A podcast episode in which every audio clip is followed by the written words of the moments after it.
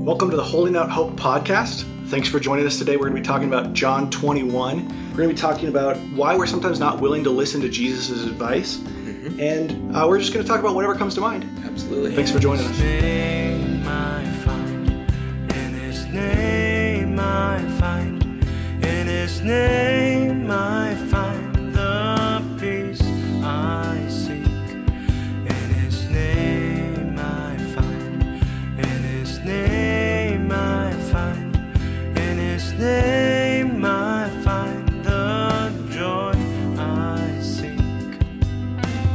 Welcome to the Holding Out Hope podcast.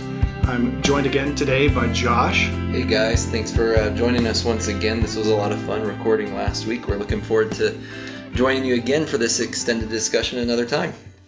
Uh, I hope everybody out there is doing well uh, in this time. Hope everybody's finding ways to stay sane. Um, Yes. Uh, yeah. So, you know, one of the things that we wanted to talk about, um, especially coming off the discussion of last week, you know, uh, with the idea of John in that passage pulling back the curtain and telling us, you know, here's the reason why I'm writing. Here's kind of the reason why uh, the scriptures are being written down. yeah. And that in combination with this passage we're going to be looking at today where Jesus comes and he sits and he talks with, you know, the disciples in a very intimate way. I thought it'd be a really cool idea. Uh, you know, we thought it'd be a really cool idea to, to talk about times that God has kind of co- pulled back the curtain in our own lives hmm and spoke to us in a way that really, you know, was revelatory. Yeah, that I think that's something we didn't make time for last week. That would really, you know, put this, uh, help nail this home for people. Is that th- we're not talking about this as this theoretical idea that God does this, or that He only did it through the disciples that Right. were, you know, recording His word, or He was using to record His word. We're also talking about it being something He actually did. He's doing in our lives. He'll use that word to do that in our lives. Absolutely. Yeah. So I know for me, one story that really fits that idea is, you know, I, I went to Moody Bible Institute before coming out here to Colorado, Mhm. and I spent, you know, two and a half years there. And near the end of my time there, the fifth semester, you know, is coming to a close, and I was really feeling, um, you know, it, it was really hard for me to continue on. I was feeling a lot of, you know, uh, burden of the, the pressure of school and, um, you know, whether I was going to be able to continue that. And, you know, also I had gone to another Bible school before that, Frontier School of the Bible, um, you know, and learned a lot there. And I spent uh, three school years there. And, you know, I, I just got kind of tired of talking about doing ministry and not being able to actually go out and do it. Um, You know, I, I had had things I was doing in Chicago. I was doing a little Bible study at a, you know, an old folks home. But at the same time, you know, it's, it's not the same. I wanted to just dive in and spend, you know, the majority of my time doing that. So as I was thinking over these things, I was thinking, is it a wise decision to leave school? What, you know, could God be leading me towards? What would God, you know, want me to do in this situation? And, you know, I had a friend that I talked to right at the end of school. You know, everybody else had gone home for winter break and there were like three or four of us still left on the floor. And I talked to him and, you know, I shared with him all of these, my, all of my concerns that I hadn't really shared with anybody else. And God really put me at peace through what he said because he told me, you know, if God is leading you away from here, he will have a place for you Mm. and he will put you in a place where you're able to serve him no matter what. You know, it, it's not going to be something where this is a failure and you're not going to be able to continue onwards. If this is where God is leading you, he's going to have a place for you. And so I left there um, in faith. Um, so I, I guess that's maybe even one instance there of God, of, you know, speaking to me through him. But it continues on, you know, going forward from there. So I left there at the end of December and starting into the new year, started uh, looking at different churches, started applying for positions, And got kind of far into the process with a couple of different churches, you know, both in Nebraska and Colorado. And uh, after I was, you know, told no, um, time after time, you know, it started getting discouraging, and I started, you know, thinking maybe this wasn't the right decision. Maybe this isn't what God has for me.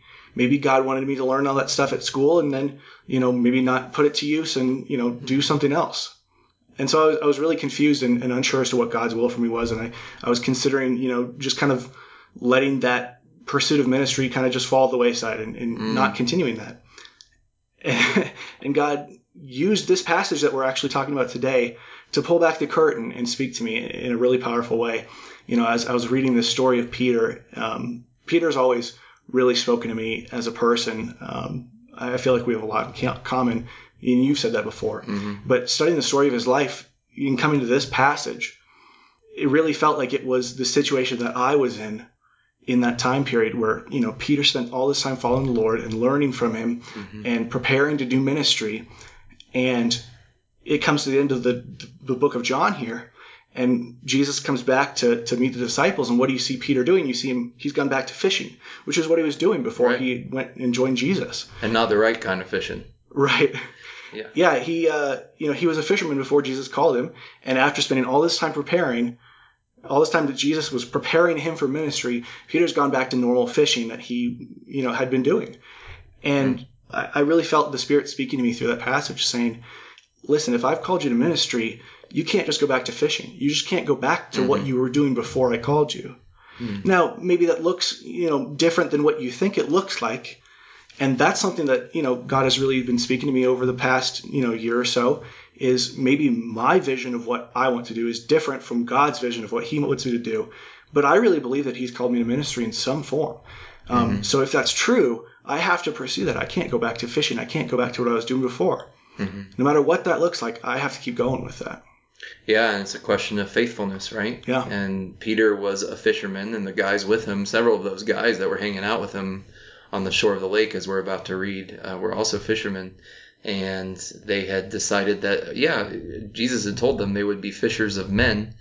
Uh, and they decided to go back hiding, really, from the concerns of men and being fishers of fish to provide for their own needs, uh, provide for their stomach uh, or whatever it was. And so, yeah, it's a it's a question of faithfulness. And I think it was funny you said I identify with Peter, and you said that too. And and I found that people of a variety of personality types and in various seasons of their lives can all identify with different figures in the Bible in different seasons. So you don't have to be exactly like somebody else for for both people to hear the Holy Spirit see, saying like, "Hey, are you like so and so here?" At times you're going to see yourself in Paul. You know, you're going to see yourself in Saul before Paul became uh, Saul became Paul, where he was and wanting nothing to do with Jesus and ridiculing the church. You're going to see yourself in Peter sticking your foot in your mouth or denying Jesus or boldly, you know, taking taking the truth of Jesus out there. And we all see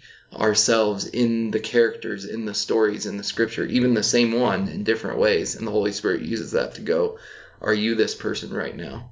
Uh, in your life, he uses the same word to do that for each of us. I think that's such a special and cool way that he speaks to us. And I think we have to pay attention to that. You know, if we if we're reading a passage and we say, "Wow, I really, you know, I commiserate with this character," you know, or I I really relate to this situation they're going through. I think that's the Spirit speaking to us, saying, "Look at what happens here and learn from it." hmm And I think that's something we have to, and it's so cool to see that because it's the Spirit showing Himself through the stories that He's told Right. to us to show us what we should be doing. Right, and it, it's one of the elements of community for those of us that call ourselves Christ followers because we believe that the Holy Spirit is not something made up. It's actually, he's actually a, a real, living, powerful, active um, entity, person living in our world. And so you look at somebody who maybe isn't all that similar to you.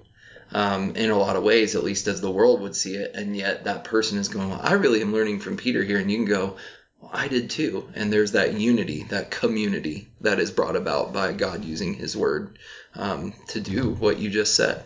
And I remember a couple of those kind of God pulling back the curtain things in my life. Both of them, two of the most powerful. There's been uh, multiple, but two of the most powerful were actually when I was very new in my faith uh, and was in college. And I'd become a Christian as a 16 year old in high school, as like a junior. Uh, and I really didn't that was more of a heart decision than a head decision. I had learned enough from my pastor to feel comfortable with the decision, but my motivations were more relational and heart led of like, I feel this is true. I, I, I feel that these people love me and I, I don't understand everything. And yet you go to college, especially a secular school, um, a public school.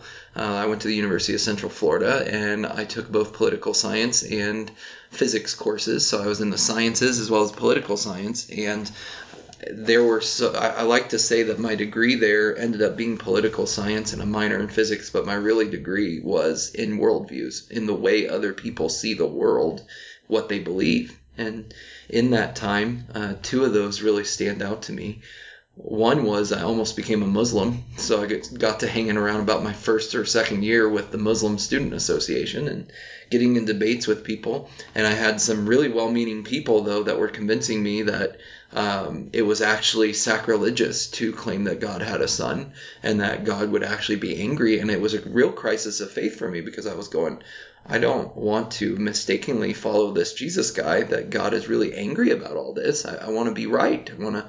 I don't want to promote mistruth in the world. So I need to really wrestle with: is Allah, as described in the Quran, uh, the one true God, as Muslims claim He is, or is Yahweh, as manifested in Jesus, the one true God? And as I studied these more, there was historical evidence to point both ways, but still, for me, it boiled down to there's a whole lot of people like billions that say it's Jesus, and there's a whole lot of people, billions, that say it's Muhammad and Allah. And I remember praying, and I had read through the Quran at that point, and I remember praying and getting to this crisis point where I was just like, God, I'm going to make a decision here. and I will grow. You know, I had a guy who was as white as can be. He was redhead, uh, who was in the Muslim Student Association and wore a full traditional Muslim dress to college every day with a traditional headpiece uh, and a full long red beard. And he was as white as can be. I was like, I will do that, God, if that's what it means to truly follow you. I'll dress like that guy. I'll I'll go and join the Muslims. You know, I'll, I'll marry a Middle Eastern wife, whatever. Uh, and so I, I was ready to do that. And I remember God saying, I've described myself as love. And, and I was reading through the Quran, and, and uh, there was a lot of ways to describe God in the Quran, but none of them said God is love. It said God is merciful, He is loving, but not like He sacrificially is love in the way I knew Jesus. And uh, I felt this powerful voice, not audible, but it might as well have been, say, That's not me. I'm here and that's not me. That's not the God that you know. And the book was shut. And then about the same time, my physics professors were criticizing everything to do with Christianity and saying that, you know, the New Testament was written by a bunch of Christians drunk on wine in the catacombs under Rome, you know, in the year 300 or 400 AD, so 400 years after, making just crazy statements that I had never learned. I didn't know whether they were right, or wrong.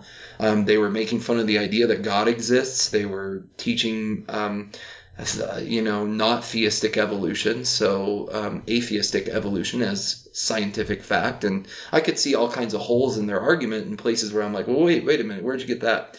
And it just really led me to another crisis of faith about the same time. And I remember uh, sitting by the fountain at my college, uh, poring through the book of Romans and the book of Romans, and God has that passage in the book of Romans where he says they exchange the truth about God for a lie and they worship those idols made uh, in human likeness. In other words, we start worshiping what God created. And I don't know what is a greater example of doing that than looking at evolution or the biology around you and going, oh, all of that didn't, that just happened.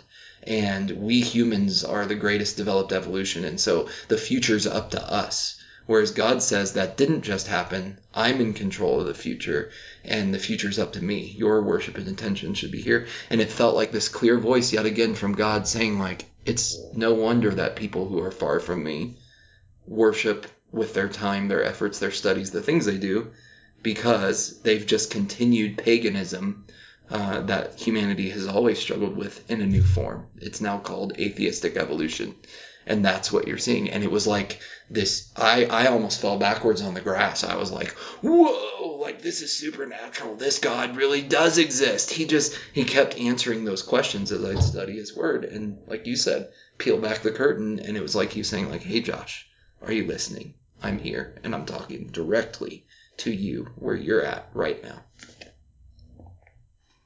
That story is so cool um, to see the way that god spoke to you it's a big reason why I'm in ministry. Yeah.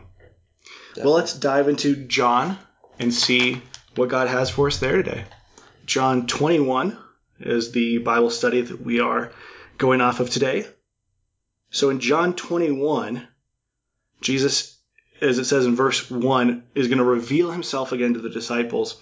Um, he's just revealed himself to them right when Thomas says, you know, I'm not going to believe unless I you know, put my hands in his holes and put my hand in his side.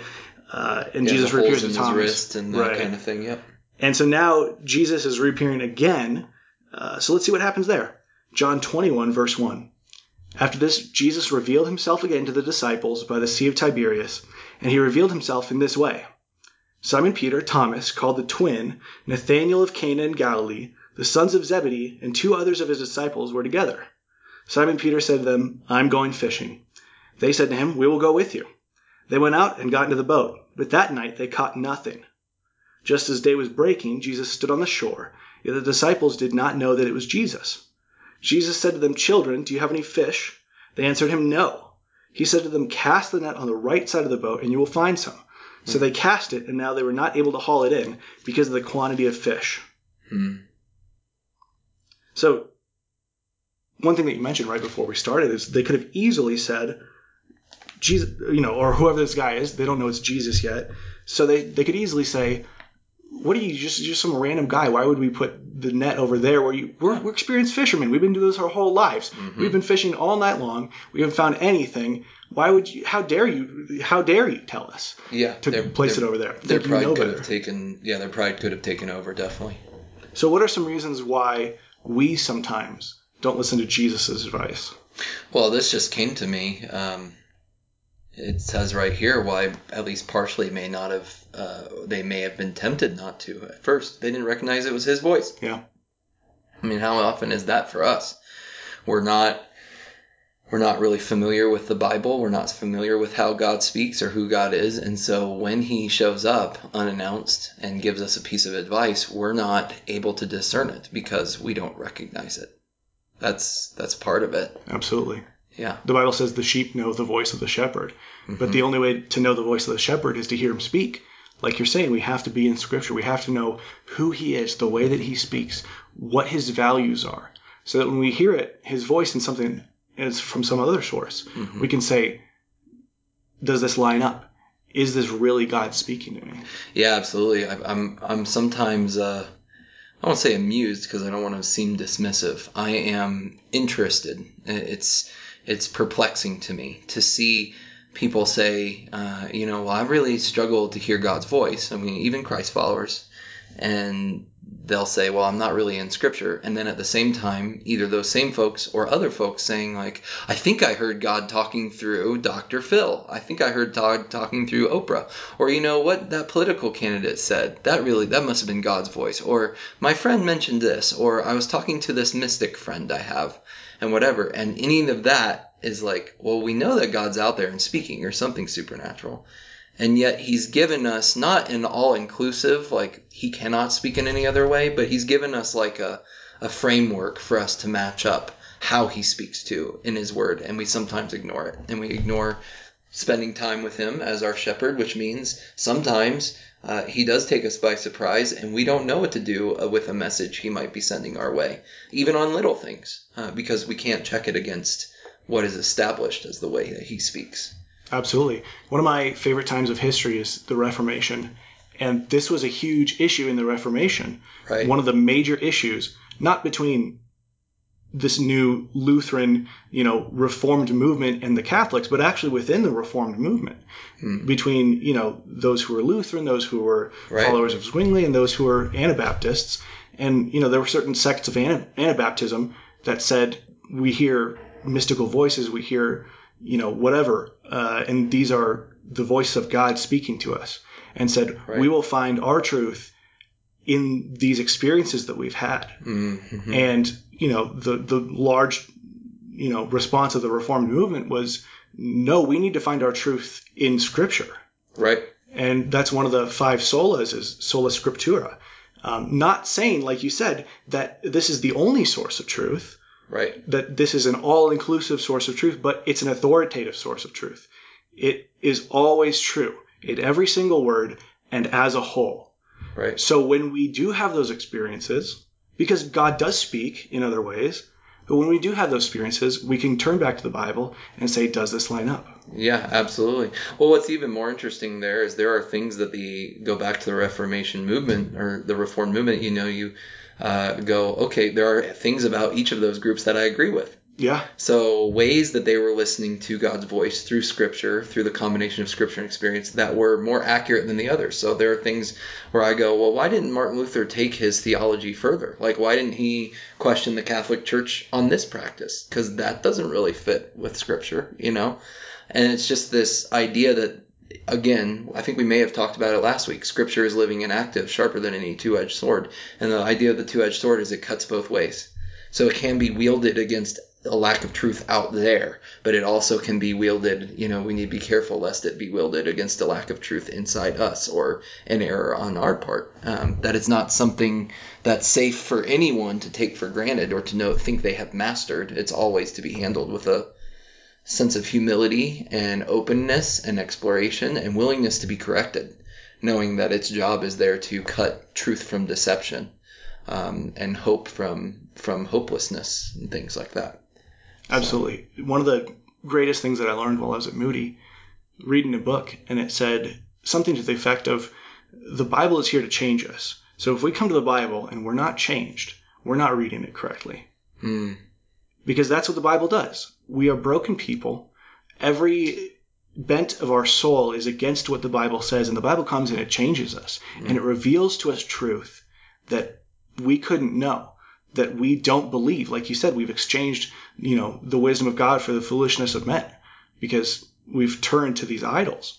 And because of that, we can't see the truth without the Bible. And so if we come to the Bible and we wield it as a sword against others without realizing that it's here to change us too. Yeah, it'll cut us too. Yeah. Exactly. Yeah, that's that's uh so that's one reason why we don't I think hear Jesus more is we don't recognize his voice. But I mean there are others, right? Uh, we talked about pride. How often do we start to kind of sense, ooh, God might be using that person or this passage or this development of my life to help me change course, help me benefit if I would just allow it. You know, in this case, he's trying to help him. You know, he's saying like, "Hey, I'll give you a miraculous catch of fish. Just uh, you guys are out there trying to do it all on your own. Do what I say." You know, uh, how often does our pride lead us to be like, "No, God, I'm going to do it on my own. No, God, uh, you know, God, you're real, you're good at running the universe, but I'm good at running my business, or I'm good at running this ministry, or I'm good at running my household, or I'm good in my marriage. You're good at running the universe, God, but you can't be bothered with the details here. So, sorry, um, you stop giving me advice. I think that's just a natural human tendency in our prideful state to say, "Who are you to give me advice?" Right? Yeah. and to shoot the messenger. So they could have totally looked at him and been like, We're in the boat. We've got the nets. You're hanging out on the shore. What do you know? Yeah. uh, why did they listen to him? And you ask yourself, why, if they didn't recognize it was him at first, why did they do it? Frankly, I think they were so dis- exasperated and desperate in that moment after spending. They're they're not in a good, he- healthy emotional state. You can sense this. Uh, that's why they're not out doing the work Jesus has for them. They're they're kind of in hiding. They're kind of hanging out ways north from where they should be on the you know shore of a lake by themselves, going fishing for a meal or to sell or business, make money, whatever it is their intentions are with it. But they they they easily you know they could have just uh, not taken his advice, but I think they they're just exasperated. They're like, I'm whatever, we'll try it, and then it's like, whoa, and that that sparks the realization of who maybe this is. And isn't that sometimes what God has to let us do? He has to let us get to a point of desperation and exhaustion before we listen to Him.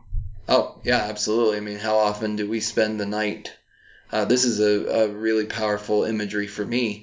How often do I spend the night toiling, trying to catch a fish, trying to turn over every rock, trying to cross every T and dot every I so that I can feel like I can rest.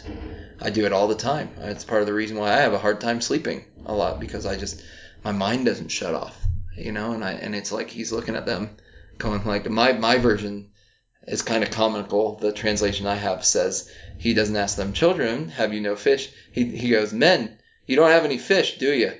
And I just find that comment it's like he's kind of poking at them. Yeah. And they could have also rejected him because they're ticked, they're angry. Yeah. Like, you know, thanks, Captain Obvious. You know, now we're definitely not going to do what you say just because we're peeved.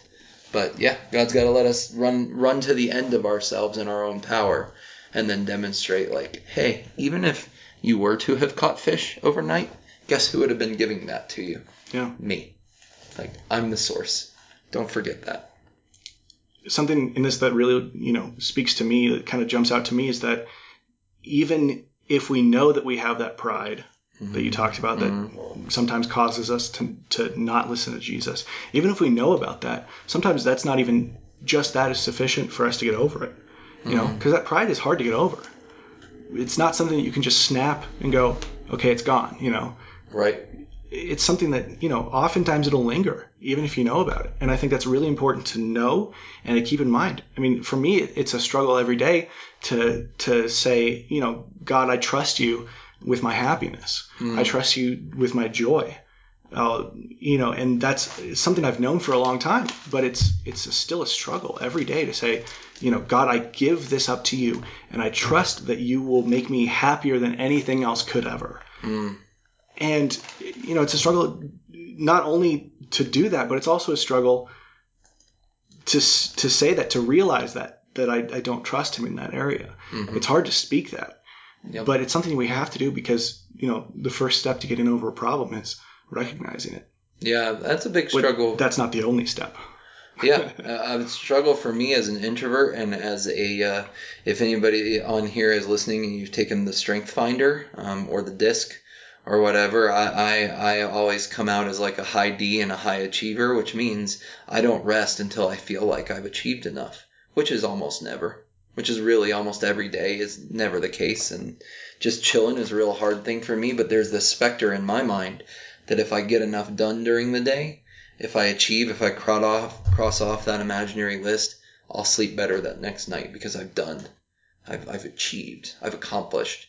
Um, and that really affects your happiness. And the other side of that as an introvert is sometimes we can be so out of balance uh, with our alone time and our thinking about our introvertedness or how much social activity we do or don't have that even the thought of spending time with Jesus is overwhelming because it's like, well, not another thing. Like, that's interaction. And we miss the fact that staying connected to Him, spending that time with Him, and giving up our own strength is the very thing we rely on to help us with all other areas of life. Cutting that just starts to make the whole thing wither, shrivel up. yeah it's the uh, you know tree planted by the water Yeah, absolutely.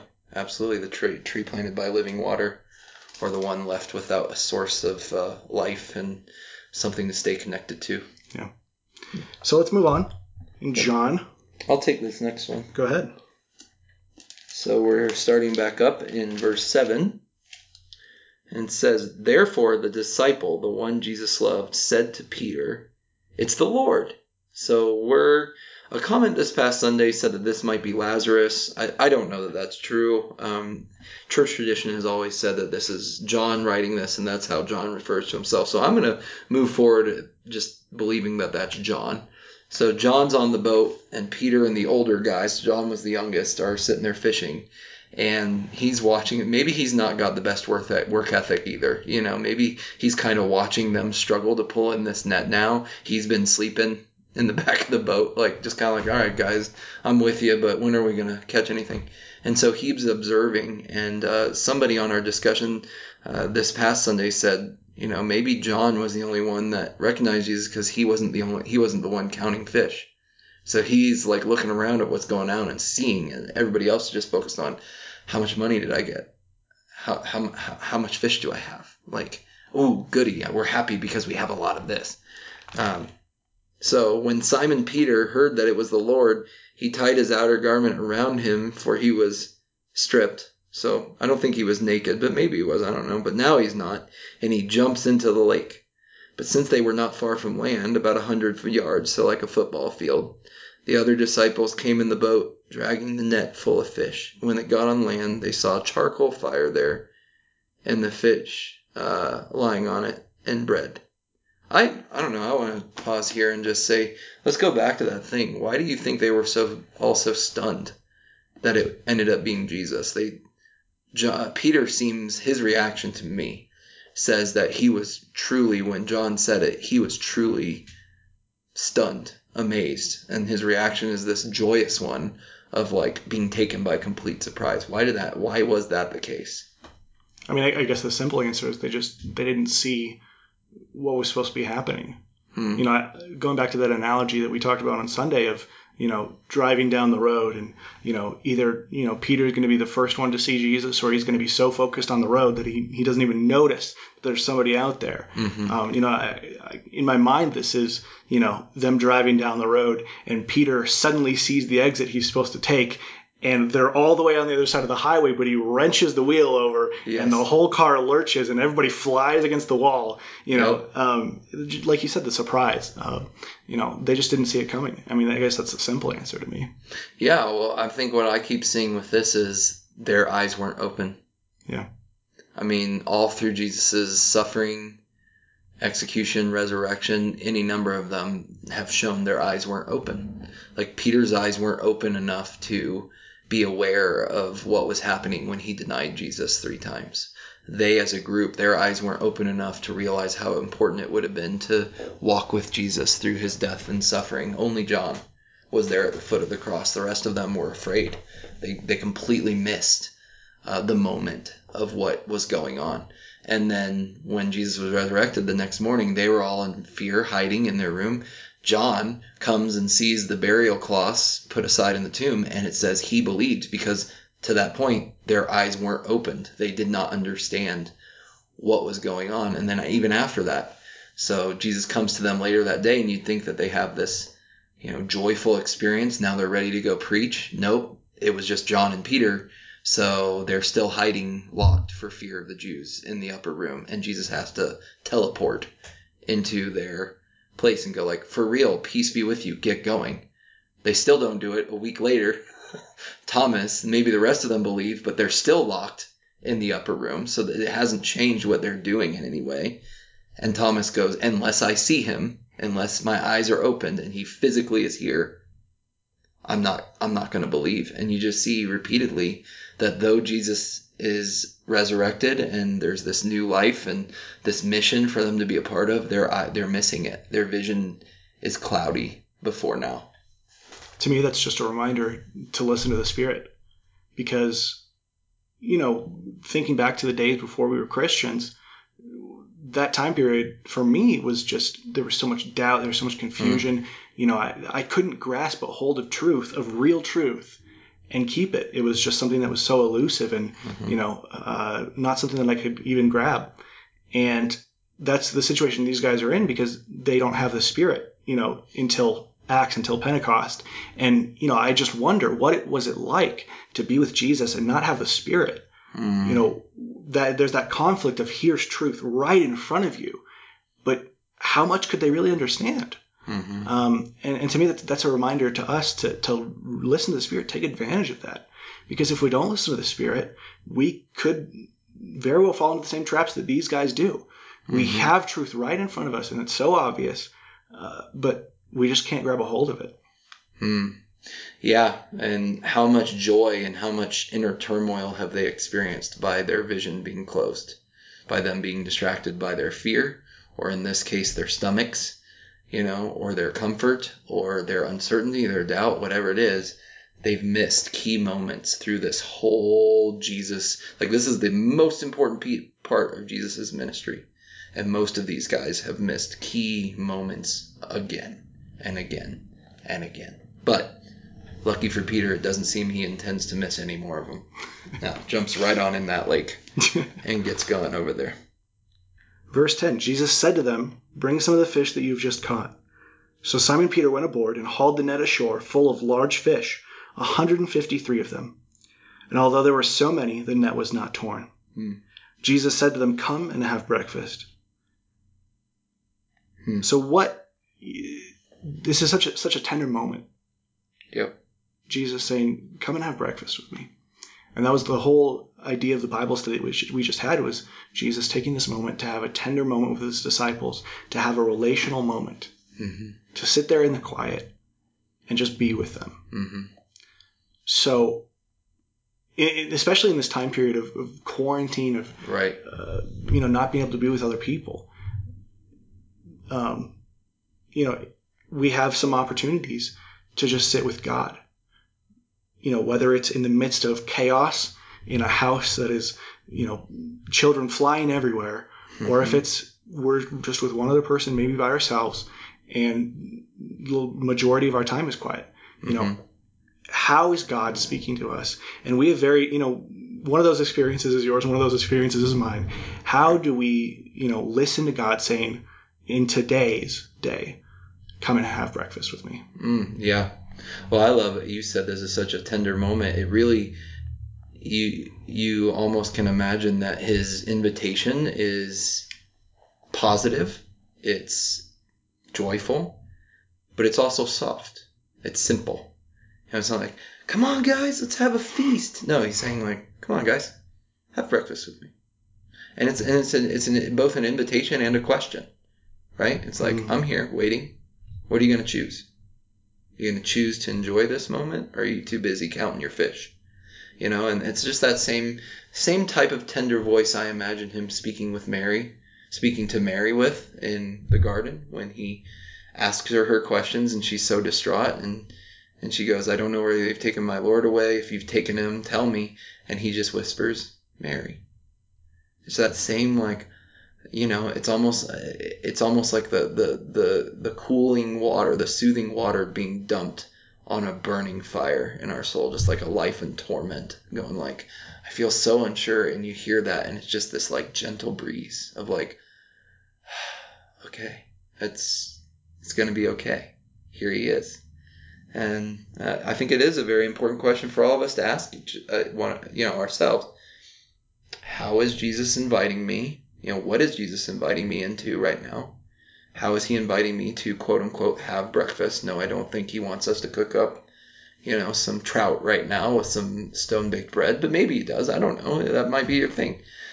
But he is inviting each of us into some quiet place, some simple everyday moment with him each of us individually. And like you said, it looks for different for each person. But he is offering that, and it's really a question to us whether we're going to take him up on it, Yeah. not it? And just to, to camp for just a moment on what you were talking about, the, the invitation and the beauty of it, you know, it's, it's him, it's kind of love that we don't see in the world because this is such a different invitation than mm-hmm. we see the people of our world making. It's because of that love, you know, him saying, you know, I desire to spend time with you, but I'm not going to force you to. Mm-hmm. And if you choose not to, that's your decision, but I'm inviting you now. Please take advantage of it because I want to be with you. And like you said, it's a gentle breeze. There's just so much love in that. For me, the way that I'm hearing God say, come and have Mhm. breakfast is taking time in the quiet moments to listen. Mm. Because f- for me, a lot of my time is quiet. And I just, you know, whether that's in the middle of the day, whether it's in the morning, whether it's at nighttime, I'm just looking to fill up that with something Right. And it's something that Louis C.K. talks about. Um, you know, I don't obviously endorse everything about Louis C.K., but he, you know, he has a really interesting way of observing the world around him. And you know, there's this one time where he talks about when we go on trips and we're driving, we, you know, we listen to music or we listen to podcasts and we try to just fill it up because we're so scared of silence. Maybe they're listening to the Holding Out Hope podcast. yes. Well, in that case, don't turn it off. But uh, no, JK. Uh, but you know, the idea of we're just trying to fill up the silence because we're so scared of of the silence. hmm And I think for me, God is calling me right now to take advantage of the silence, to sit back, turn things off, turn off my mind, whatever I'm thinking about, and spend a little time with Him. Mm. Yeah. Wow. And I pray. I mean, I, we have some both uh, older adults who live alone or live with just roommates, and younger adults who also live with roommates um, or on their own right now. And my prayer is, if you're listening to this, or if you're a young adult right now, and your world has been touched, turned upside down, and it's usually so full of community and vibrancy and noise, you know, sound input from others that you will really see this as the opportunity that it is uh, because you're you're unlikely to get something like this back anytime soon. Now I've got a bunch of parents that are listening to this too going like what are you talking about? like what quiet? What silence? Um, and if you're listening to this, especially our mothers, you know, Mother's Day is right around the corner. You know, or fathers who are trying to juggle working from home and being productive for their job and the livelihood for their family, or mothers that are trying to do the same uh, and juggle kids and schooling at the same time. Both mothers and fathers can be in that boat. Um, let me just tell you, as a pastor, uh, our household has none of it figured out either. Uh, it's not like uh, we get up every day and oh, my kids are just angels and they're not making any messes and they're not making any noise and we can take a very streamlined walk and have a meal at this time and everything goes to plan, get homeschool done, work on these things, and the house will be clean in the evening and we can just relax and there will be quiet time then. Uh, man, we're going to have to fight to accept Jesus' invitation despite whatever our personal circumstances are and whatever noise are threatening to cloud that out. So even if you're alone and you don't have somebody else's noise, the world is still full of noise, whether that's on social media or things you're exposing yourself to or media that you're choosing to ingest right now, um, stuff you're looking at online that could be clouding your vision.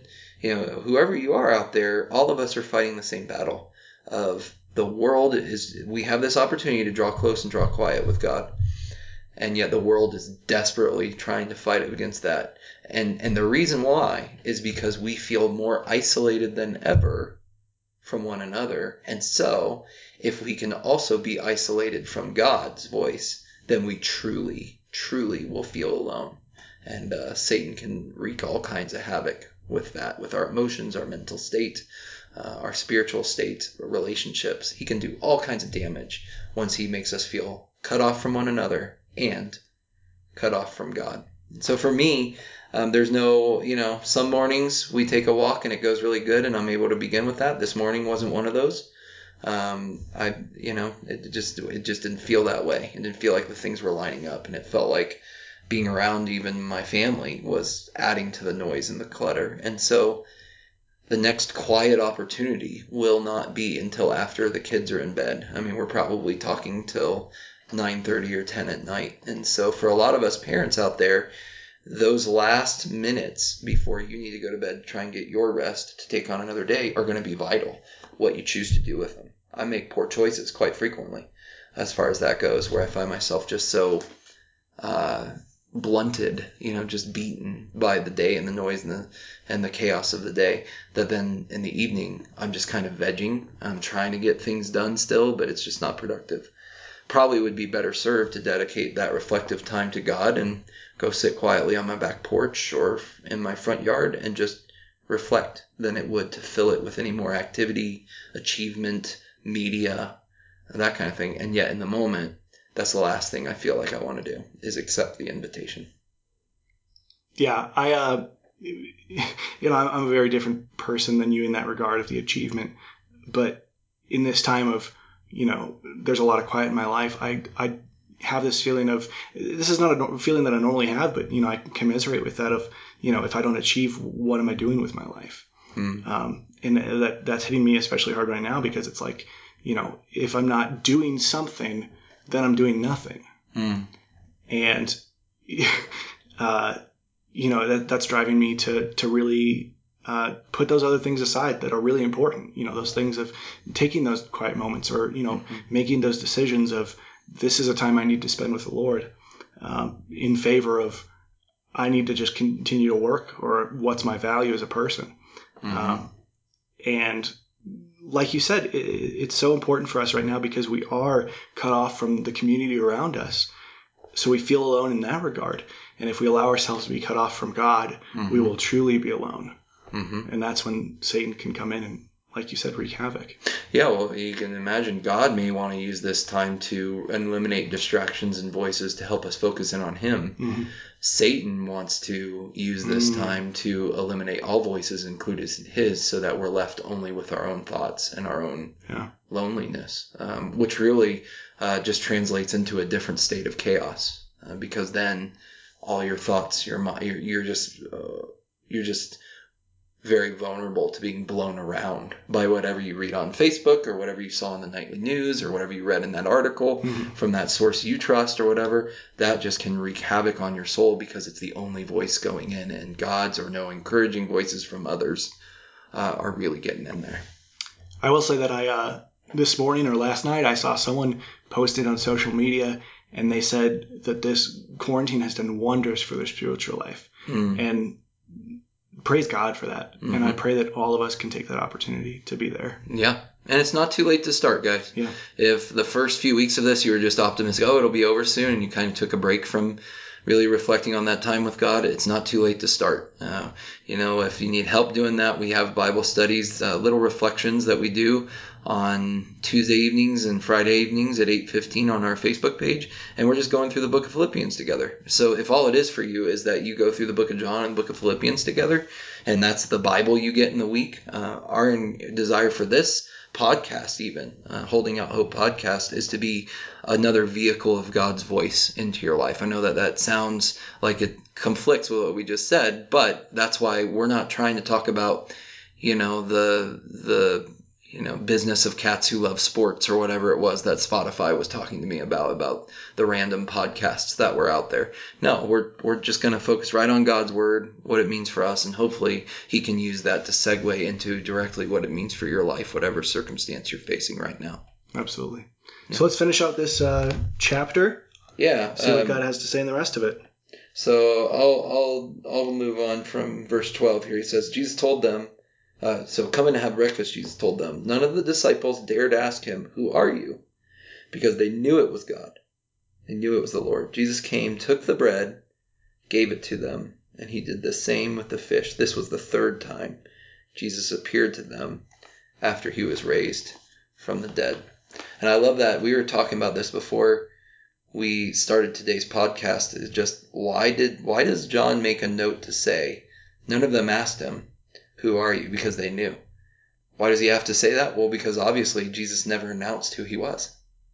He never it's not like he said oh yeah yeah, yeah hey guys by the way it's me. Like throw the net in. Um, and just what's the significance of that? That this time Jesus doesn't make doesn't feel any need to make a big announcement or big show of who he is. Instead he just quietly helps them out, and then invites them to have breakfast. You know, something that's really interesting to me is looking at entertainment, looking at our society, looking at, you know, those through a lens of seeing the base desires of our human form. And I don't mean base as in like, you know, evil or whatever. I just mean like the fundamental desires of who we are as humans. Because I think that shows us a little bit, you know, um, it's not authoritative like scripture, but it, you know, shows us a little bit about who God is, about the way that he's designed us. Um, and to me, this reminds me of, you know, tropes in entertainment of, you know, famous people who meet someone and that person doesn't know who they are, but mm-hmm. falls in love with them or, you know, mm-hmm. uh, develops a friendship with them. And it's this, you know, moment of bonding between these people. And, you know, this trope is used over and over again because it's this uh, idea of, you know, someone who's famous, you know, they get all this attention all the time because of the mm-hmm. fame of their name or, you know, because of what they do. But it, it's not real love. It's not, you know, people loving them for who they are. Mm. And so when someone meets them who doesn't know the fame of their name or the, or the fame of what they do and yet still loves them, it, it's even more beautiful. And I think that relates to this in, in the idea of Jesus a lot of times doesn't announce himself and, you know, where he is in our lives Right. because he wants us to come to him and love him for who he really is, not just because he has the name. Right. He wants us to love his name, of course, but he wants us to love who he is. Oh, and he doesn't want us to just love him for what he can do. The- Yeah. Choose choose to spend time with him to see his next miracle work or what he can do, but he's inviting them just to enjoy his presence in this little moment. And what you were saying about he doesn't it reminds me of the book of Luke where he appears to the two on the road to Emmaus and he doesn't announce himself at all. He sits there and they're having this nice theological debate discussion about who Jesus really was. They thought he was the Messiah, but now they're not so sure. So you get the idea that these were kind of periphery followers of his. Uh, maybe somebody who had spent time with him, but not very, uh, not like these guys that we're talking about today. And so Jesus comes and walks with them, goes all the way home, shares food with them, and it says, when he broke the bread and gave it to them, then the act of him doing that opened their eyes. I don't know if they were just too distraught to realize who it was before, or that he literally looked different. I, I don't know the situation was, but he served them the bread, and they go, "Yes, the bread of life. Here he is. He, it's Jesus." Um, and he he did that several times in the appearances that are recorded. He just kind of drops in and says, "Hey, I'm going to take a walk with you, and then share dinner. I'm going to share breakfast with you. How you doing?" Uh, that kind of thing, and just sees whether their their eyes are open once again uh, to who he is without him having to like you know make a big show of himself like genie in Aladdin who has to sing himself a song and prove his might before Aladdin will take him seriously. Je- Jesus shows no uh, no desire, no um, no concern even of doing that here. Yeah, he just wants a relationship. You know, it all goes back to that. Yeah. Absolutely. So the, relationship piece here, um, we were, I was looking at this and uh, thinking more about it. We thought this would be interesting to talk about. Um, what are, well, and here's an interesting note as well. Uh, how powerful is it that Jesus, being the resurrected Jesus, he just helped them catch the breakfast, but then they come and sit. They're tired. They've been they've been working all night. Uh, maybe foolishly. Maybe it's their own fault that they were working all night they've been working all night, and Jesus has compassion on them, mercy on them, uh, in the form of he cooks them a breakfast, he invites them to come join him, and then he serves it to them. Like he, this imagery of him going first, him sacrificing, him serving, goes until like the very last appearance he has with them. He's still doing that. Where you might expect that he, having conquered death, having been resurrected now, would say like, "Okay, guys, cook my fish." You know, I, I enjoy a little bit of butter on my bread, you know, or, or whatever it is. Instead, he says, Here, let me serve you one more time. And alongside that, you know, we see within the big picture, this as Jesus coming to them and saying, you know, what are you still doing? I've come to you several times and you're still not going out and doing what I've called you to do. You know, it's the idea of Jesus, you know, coming to, to say, you know, get off your butts and go start doing it. Yeah. And yet he doesn't you know, come and cause a huge storm to kick them off the lake or, No. you know, bring them in and start yelling at them. Yeah. He doesn't put a hole in their boat. Exactly. he meets them where they're at and says, "You're exhausted. Let's just have a meal." hmm And I'm gonna, I'm not, like you said, I'm not even gonna make you serve me. I'm gonna serve you because I know that's what you need right now. Mm. Man, that's challenging though. I mean, how many, how how easily do we get tired of putting others first and serving them? And Mhm. Jesus did it to the very last moments of his life. I mean, there Mhm. was there ever a moment where there was the one time where Mary uh, pours perfume on his feet and washes his feet with her hair. Was there any other time that somebody really, really served Jesus? I mean, they, they took his body down from the cross after he was gone and they laid him in a tomb so that he wouldn't be eaten by crows, you know, wouldn't be eaten by, by carrion birds. But uh, other than that, there's very few times throughout all of Scripture where somebody serves Jesus, except for the wise men who bring him gifts when he was a little boy. Most of the other times, it's always Jesus giving to others. Always Jesus giving to others. Yeah, I think those are two really big things that we should learn from this passage from Jesus is that servanthood nature to always be serving. Mm. Uh, you know, it's always it, it's hard to have that mindset all the time because you know we're so naturally focused on ourselves. Mm.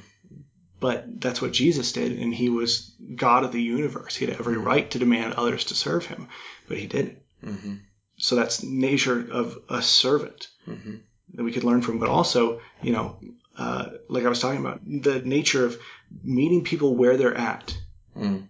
and meeting their needs where they're at and calling them to get off their butts and do whatever God is calling them to do, hmm but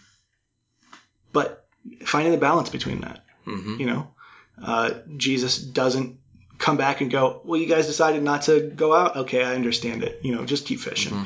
But like I said, he doesn't come and start yelling at them either. Mm-mm. No, they were in a they were in a delicate place where they probably wouldn't have responded well to that. They probably only Mhm. would have responded with shame, hmm uh, and that would have kept them further in hiding hmm and not doing what God wanted them to do. And that's big for us as leaders in the church, but it's big for every single Christian because that's going to be our, you know, our testimony to the world hmm is when we serve them, show them our love in a sacrificial, actual way that's borne out in our action.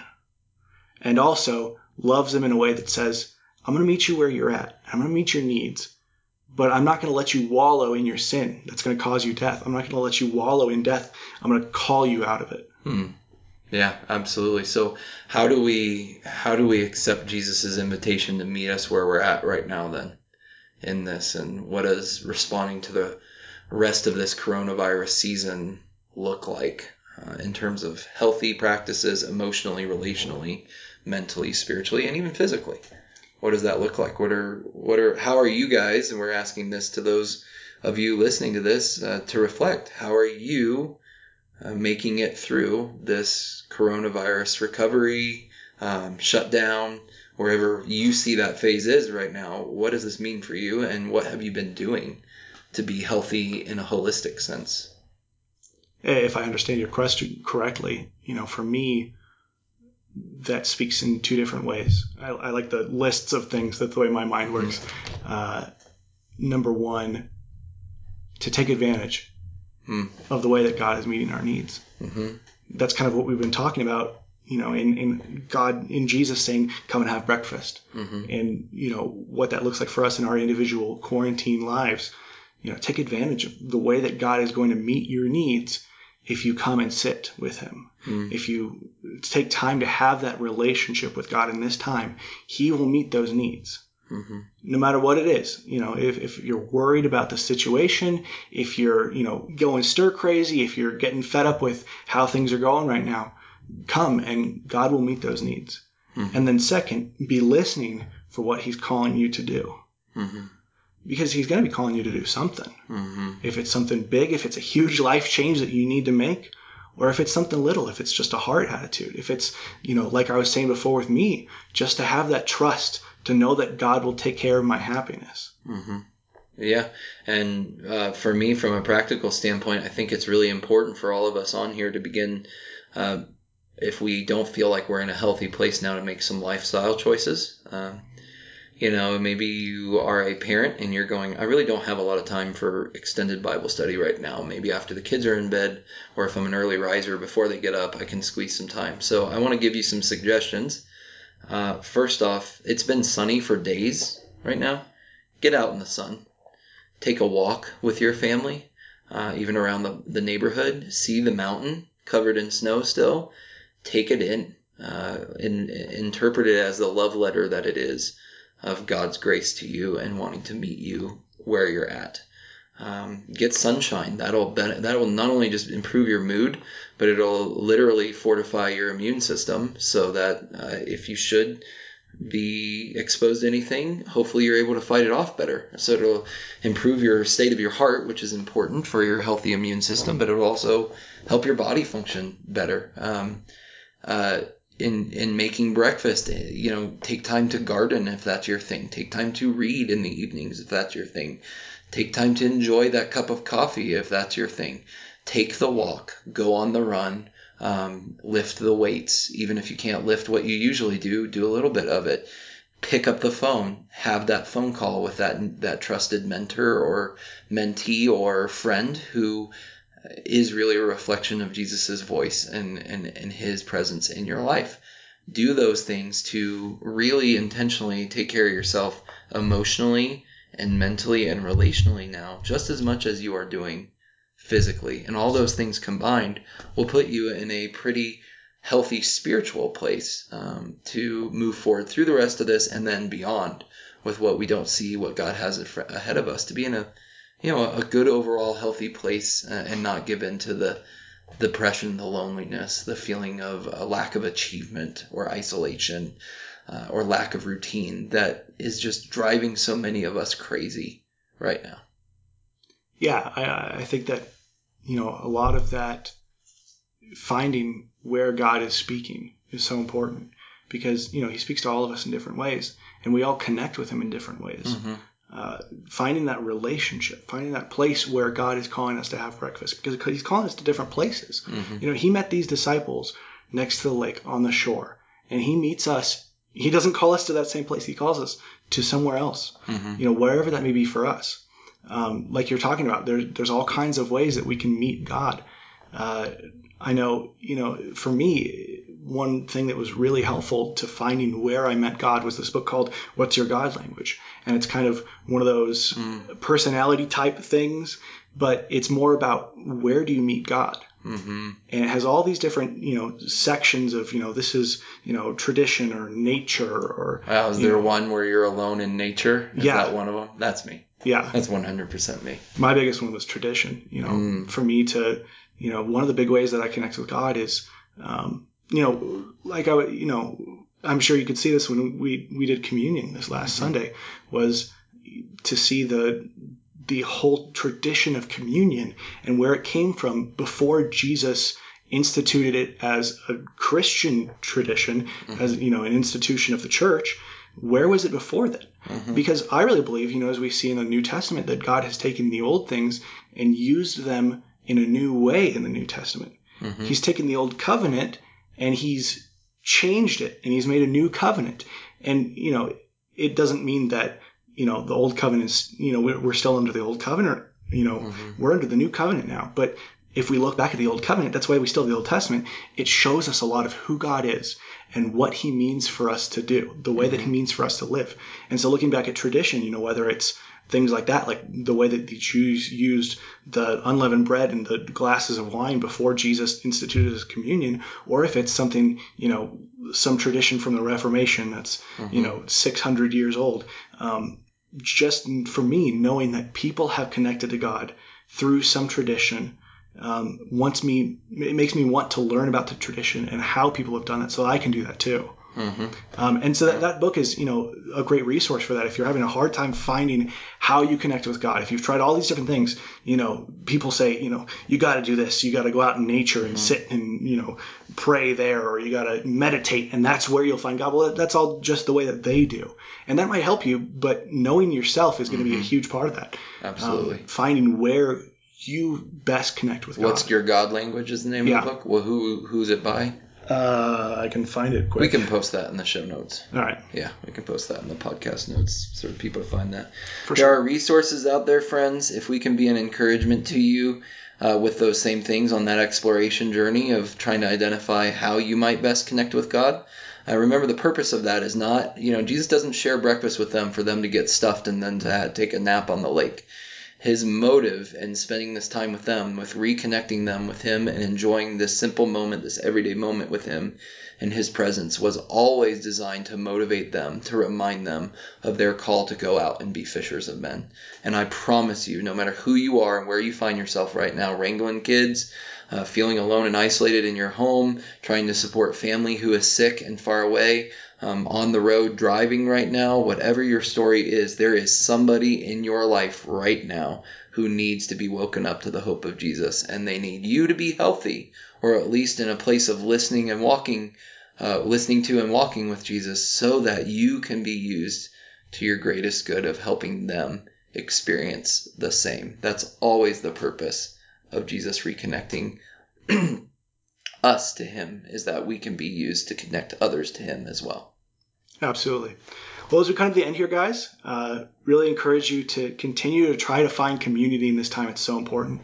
Uh, so you can go online to our Facebook page as a church, Hope Colorado Springs. You can connect with people there. You can listen to those Bible studies that Josh was talking about Tuesday, Friday nights. Uh, join us on Sunday morning for our services uh, for our Bible study. Uh, we'll have a live stream there. Uh, you can go on to the Facebook page for Holding Out Hope podcast. Uh, that's up now and you can connect there and, and, ask questions or you know provide answers for questions that we're asking you know provide your own little insights and we can uh, talk about those on the podcast uh, but yeah thanks guys so much for listening Thanks for joining us, everyone. love having you Yep. Have a great week.